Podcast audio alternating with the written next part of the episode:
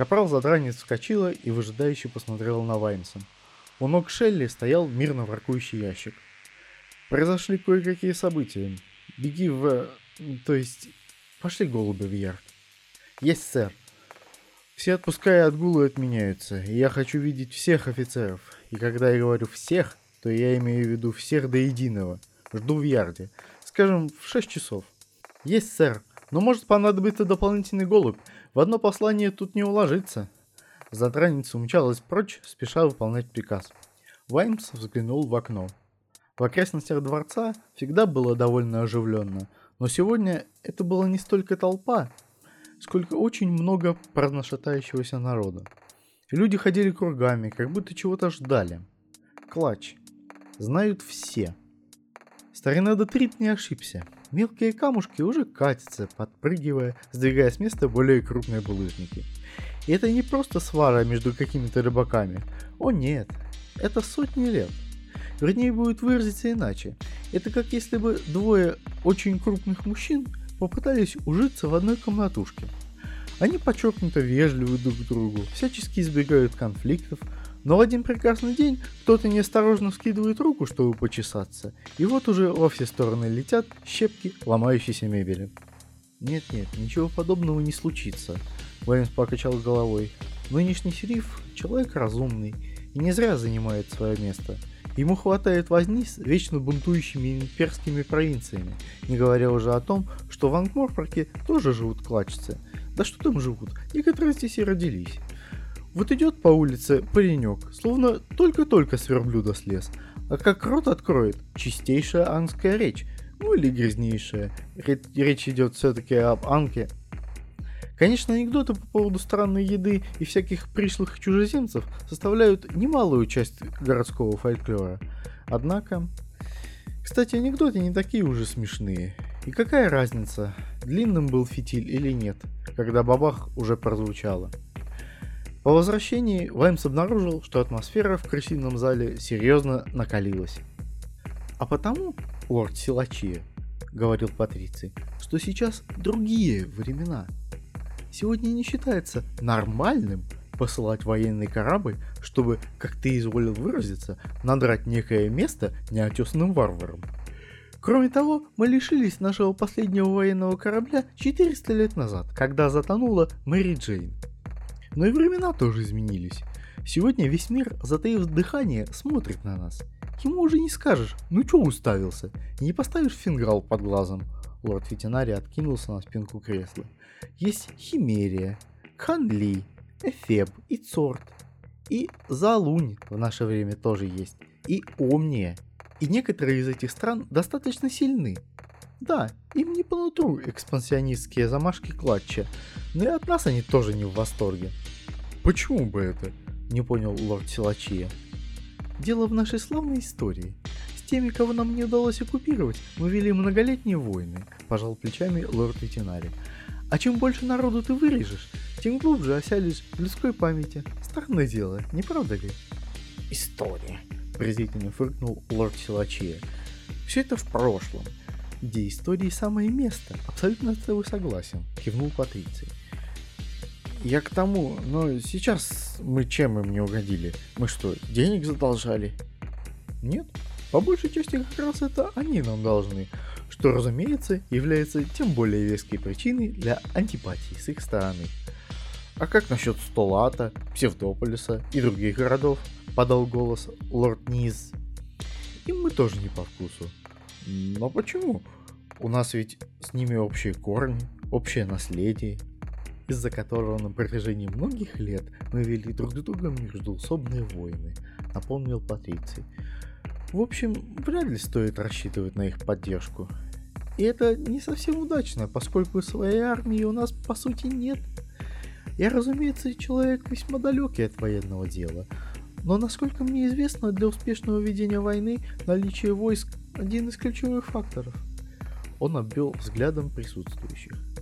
А все почему? Продолжал он. Потому что Ангморпорг яростно противился введению постоянно действующей армии. Всем нам прекрасно известно, почему люди не доверяют армии, откликнулся лорд Низ. Толпы вооруженных людей слоняются без дела, не знают, чем заняться. И от этого у них появляются всякие странные идеи. Головы дружно повернулись в сторону Ваймса. «Ух ты! Кажется, я догадываюсь!» — радостно воскликнул тот. «По-моему, вы говорите о старине камнелице, о том самом Ваймсе, который возглавил восстание городской милиции с целью принести в этот город хоть немножко свободы и справедливости. Ну точно, о нем и речь!» Кажется, в то время Вайм занимал пост командора стражи. Хм, а ведь действительно занимал. Зато после того, как он сверг тирана-монарха, его ожидала заслуженная награда. Насколько мне помнится, его сначала повесили, потом четвертовали, а останки захоронили аж в целых пяти местах. Да, и еще, этот знаменитый негодяй является предком нынешнего командора, тогда как яблочко от яблони Постепенно маниакальная веселость оставила голос командора, сменившись рычащими нотками. «Отлично! С этим разобрались. Теперь к делу. У кого есть конкретное предложение?» Воцарилось легкое замешательство, сопровожденное ерзанием и покашливанием. «Как насчет наемников?» — наконец подал голос Боггис. «Проблема с наемниками, — ответил Патриций, — заключается в том, что они воюют только когда им платишь. А если перевес не на твоей стороне, ты должен платить им еще больше, чтобы они случайно не переметнулись. Силачия стукнул кулаком по столу. «Патриоты мы или нет?» — рявкнул он. «Сами справимся». «Конечно», — кивнул лорд ветеринарий. «Я как раз собирался договорить. Мы бы и сами справились. Дело за малым — найти деньги. Ведь сейчас мы просто не можем позволить себе нанять наемников». «Как так?» — поднял брови лорд Низ. «Разве мы не платим налоги?» «О, я так и думал, что мы непременно коснемся этой темы», — произнес лорд ветеринарий. Он снова вскинул руку, и секретарь незамедлительно вложил ему в пальцы некий документ. «Ну-ка посмотрим. Ага. Гильдия убийц. Валовый доход за прошлый год 13 миллионов 207 тысяч 48 ангских долларов. Уплачено налогов 47 долларов 22 пенса, плюс то, что при ближайшем рассмотрении оказалось гершепским донгом, эквивалентом 1 восьмой пенни. Но все законно. Гильдия счетоводов, ну конечно же, гильдия счетоводов. 7 миллионов 999 тысяч 11 ангских долларов – Уплачено налогов 0 долларов. Стоп, нет, вижу. Они обратились с просьбой о возвращении переплаты в размере 200 тысяч ангских долларов. А получили мы, позвольте заметить, один гершепский донг, заметил господин Абдири, глава гильдии счетоводов. Вы к нам лицом, и мы к вам лицом, спокойно парировал ветеринарий. Он отшвырнул бумагу. Налогообложение, господа, очень похоже на молочное производство. Главная задача – извлечь максимум молока при минимуме мычания. Но должен признаться, в последнее время, кроме мычания, я не получаю ничего. Не хотите ли вы сказать, что Анкморпорг банкрот? Осведомился лорд Низ. Именно. При том, что в нем полно богачей. Хочется надеяться, что свои богатства они предусмотрительно тратили на закупку оружия. И вы попустительствовали этому оптовому уклонению от налогов, прищурился лорд Челачия. А никто и не уклонялся. О нет, не прятался, не скрывался. Налоги просто не платили. Но это... это ужасно. Патриций поднял бровь. Командор Ваймс. Да, сэр. Сделай одолжение. Собери отряд своих самых испытанных людей и, действуя в тесном сотрудничестве со сборщиками налога, ликвидируй задолженность по выплате налогов. Мой секретарь снабдит тебя списком самых злостных неплательщиков. Будет сделано, сэр. А если они окажут сопротивление? Вайм злорадно улыбнулся. О каком сопротивлении может идти речь, командор? На нашей стороне главы всех городских гильдий, Ветеринарий принял из рук секретаря очередную бумагу. Так, посмотрим. Первым в списке идет... Лорд Силачея поспешно откашлялся. «Хм, по-моему, слишком поздно заниматься исправлением прежних ошибок», — произнес он. «Много воды утекло», — поддержал лорд Низ. «Не будем беспокоить мертвецов», — добавил господин Кривс. «Я-то свои налоги уплатил», — заметил Ваймс. Позвольте еще раз напомнить, как обстоит положение дел, произнес ветеринарий. Есть некий жалкий обломок скалы, на который претендуют сразу два народа. Мы не хотим воевать, но... Но патриоты мы или нет? Взорвался лорд Тилачия. Если мы вступим в войну, то обязательно покажем этим. У нас нет флота, у нас нет войск, и денег тоже нет, прервал его лорд ветеринарий. Зато мы виртуозно владеем искусством дипломатии. Вы удивитесь, сколь многого можно добиться правильно подобранными словами. Но всякое правильное слово должно быть подкреплено острым клинком. Так оно лучше доходит, криво усмехнулся лорд Низ. Разговаривать с ними не о чем. Милорды, господа, мы должны показать, кто здесь хозяин. Надо срочно реформировать вооруженные силы. Не о частной ли армии идет речь, встрял Ваймс. Ну точно. И объявим конкурс. Кто купит себе больше плюмажей, тот и военачальник.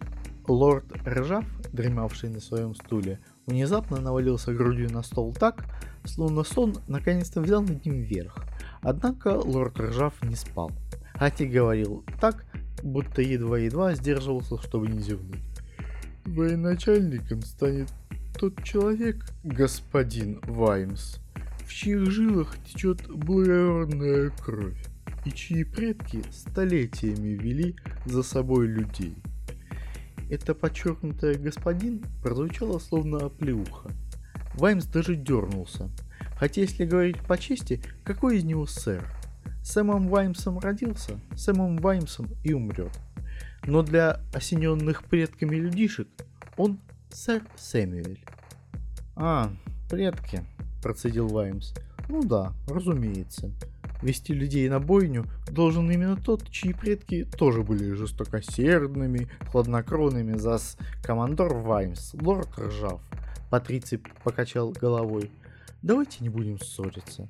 Конце концов, мы на военном совете. Что же касается личных войск, то это, разумеется, ваше древнее и неотъемлемое право. Помогать родине солдатами в годину нужды – одна из обязанностей всех благородных людей. История на вашей стороне, прецеденты всем известны, и не мне их оспаривать. Война – это не игра в солдатиков, отчеканил Ваймс. Но командор Ваймс, встрял коренной, ты же сам военный человек и должен Иногда люди привлекают к себе внимание криком. Есть и другие варианты. Стукнуть кулаком по столу, а то и замахнуться на собеседника. Ваймс достиг того же эффекта, просто застыв. Он истощал ледяной холод. Его лицо окаменело, как у статуи. «Я не военный». И тут коренной совершил еще один промах. Попытался обезоруживающе улыбнуться. Право, командор, а как же шлем, латы, все остальное? Суть ведь одна и та же, разве нет? Нет, не та же. Господа, господа. Лорд Ветинари, разведя руки, уперся ладонями в стол, подавая тем самым знак, что совещание закончено. Могу лишь повторить. Завтра я буду обсуждать вопрос с принцем Куфурой. Я слышал о нем много хорошего, кивнул лорд Ржав. Строг, но справедлив. Можно только восхищаться результатами, которых он добился в некоторых отдаленных провинциях. Также он известен Прошу прощения, но все это, как правило, говорится о принце Кадраме, прервал его лорд Ветинари. А принц Куфура – его младший брат. Он прибывает сюда в качестве специального представителя своего прославленного брата. Он? Это ничтожество? Бездельник, лжец, и его неоднократно ловили на взя. Лорд Ржав, благодарю вас за весьма дипломатичное описание нашего гостя, снова перебил Патриций. Однако взглянем фактом в лицо. Даже из самого сложного положения всегда есть выход. У наших стран много общих интересов, и, разумеется, Кадрам также серьезно относится к проблеме, как и мы, ведь он послал не кого-нибудь, а собственного брата. Это кивок в сторону международного сообщества. В Ангморпорг прибывает столь значительная кулаческая шишка? Насторожился Ваймс. А почему я впервые слышу об этом? Пусть не покажется тебе странным, сэр Сэмюэль, но время от времени я в состоянии управлять этим городом без твоих советов и наставлений. Антиклаческие настроения сейчас очень сильны и... Какое бесстыдство! Обращаясь к коренному, прошипел лорд Ржав. тем особым аристократическим шепотом, от которого трясутся стены. Сама кандидатура — это настоящий плевок нам в лицо. Уверен, Ваймс, порядок на улицах ты обеспечишь, с нажимом произнес Патриций. В твоих способностях я нисколько не сомневаюсь. Официально принц прибудет по приглашению волшебников на церемонию награждения в университете. Он стал почетным докторатом, или как там это называется. А после награждения состоится обед. Люблю вести переговоры с людьми, которые только что откушали в незримом университете. Они, как правило, стараются поменьше двигаться и соглашаются на все, что угодно, если пообещать им желудочный порошок и стакан воды. А теперь, господа, прошу меня извинить. Лорды и отцы города, тихо бормоча, по одному-двое покинули зал. Приводя документы в порядок, Патриций пробежался длинным тонким пальцем по граням бумажной кипы. «Командор, должен заметить, ты делаешь все возможное, чтобы выставить нас в дурном свете. Но, сэр, вы же не допустите, чтобы эти лордишки в самом деле набрали собственные армии. Законом этого не воспрещает Ваймс. Они будут при деле. Каждое официальное лицо имеет право, а раньше фактически было обязано, предоставить людей, когда город таковых нуждается. И разумеется, каждый гражданин имеет право выйти с оружием в руках на защиту родного города. Учти это, пожалуйста, на будущее. Выйти на защиту это одно, а положить жизнь из-за какого-нибудь болвана военачальника совсем другое. Упершись костяшками пальцев в стол, Ваймс наклонился к ветеринаре. «Видите ли, сэр», — продолжал он, — «мне не дает покоя мысль, что прямо сейчас в клатче кучка идиотов занимается тем же самым. «Пора разобраться с этими морторскими подонками, Афенди!» — восклицают они, обращаясь к Сирифу. А когда все вокруг бегают с оружием в руках, рассуждают о войне, может случиться непоправимое. Вам когда-нибудь приходилось бывать в трактире, где собралась вооруженная до зубов толпа? О, можете не сомневаться. Поначалу все очень вежливые по отношению друг к другу, но только до тех пор, пока какой-нибудь простофиля не глотнет из чужой кружки или не присвоит по ошибке чью-то сдачу. И вот уже в воздухе летают отрубленные носы, уши и прочее.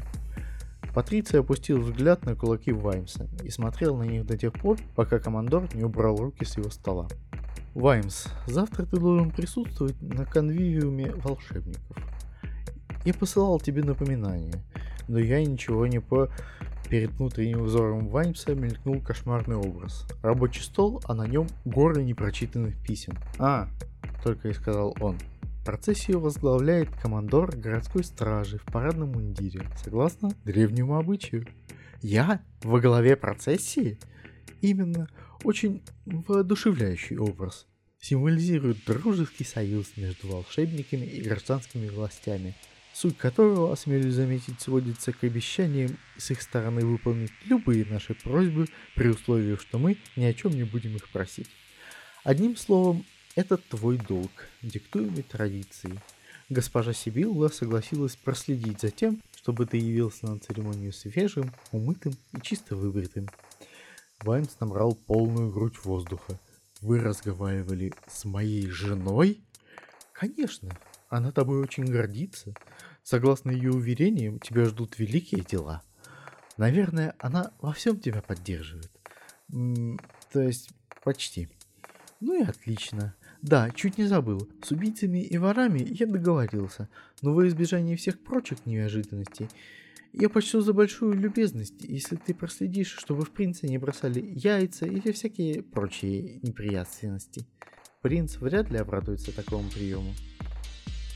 Конец четвертой части. Продолжение следует. Подписывайтесь на нас в SoundCloud, iTunes и ВКонтакте. Все ссылки в описании.